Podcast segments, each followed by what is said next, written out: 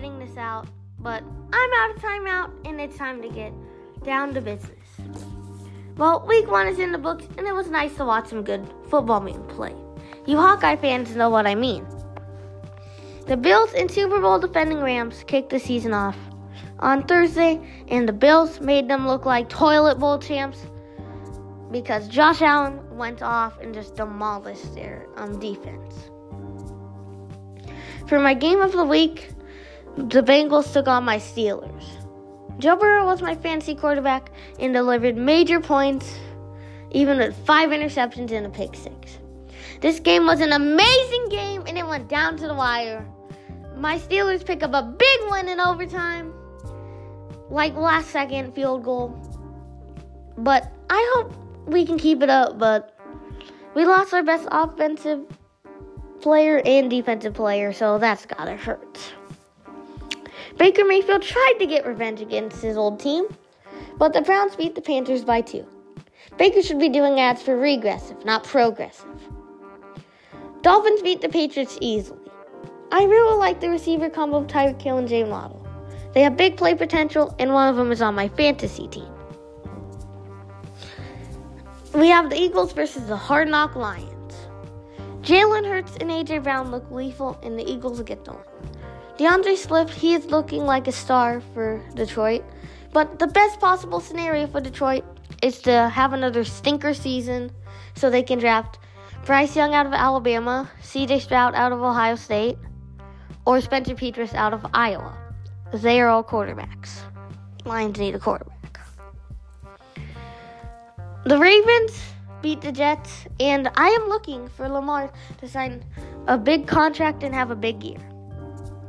And the Bears upset the Niners and celebrate the win by slipping and sliding all over the soaked field. If that was um, a celebration, if that was if I had a celebration of the week award, um, that would win it. Um, the Saints beat the Falcons, and it seems that nothing has really changed they can still choke games. They always choke. But the team that I hate, the team I will not name, the team that plays in Washington, D.C. beats Jacksonville. The Colts and Texans ended up in a tie. So they get my jabroni of the week. A tie in week one is a stinker for both teams' fans. Nobody likes ties and I strongly dislike ties. Well, the Giants shocked the Titans. Saquon Barkley appears to be back to full health, so that is good to see. He also gets my player of the week because uh, he just did really good. He had the most rushing yards, and he was just doing really good. But, want to know something else that is more good than Saquon Barkley this week? the Chiefs offense because even without Tyreek, they still scored 44 on the Cardinals. But it helps that their quarterback is Patrick Mahomes. But it doesn't help that Jackson Mahomes and Juju Smith Schuster are still making TikToks. It's going to be a long year for Cardinal fans. But Old Man Brady and the Buccaneers beat the Cowboys, who played like the Cowgirls and got a bunch of injuries. And on Monday night, Russell Wilson returned to Seattle as a Bronco, and it did not go well. But one thing that did go well for me is my fantasy. I won by two points because my brother started Tyler Lockett and he only got like two catches. But my top play of the week will be Minkah Fitzpatrick's pick six. If for no other reason, he is a Steeler and he helped my team get an upset win in week one. Well, let's do some week two predictions. I'll just cover the games that interest me the most. Maybe I will do um one for each game just to see how much I get right. But Thursday on Prime Video, we have the Chargers and Chiefs in my game of the week. I trust the Chargers defense more and pick them to win.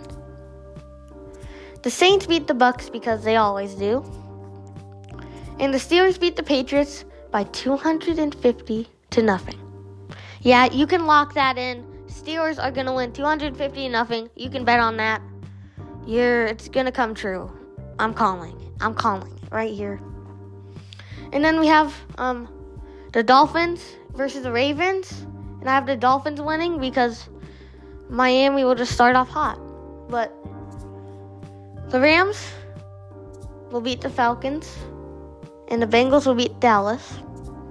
They will have big bounce back wins and recover from their Super Bowl hangover. The Packers versus the Bears, and I have four words.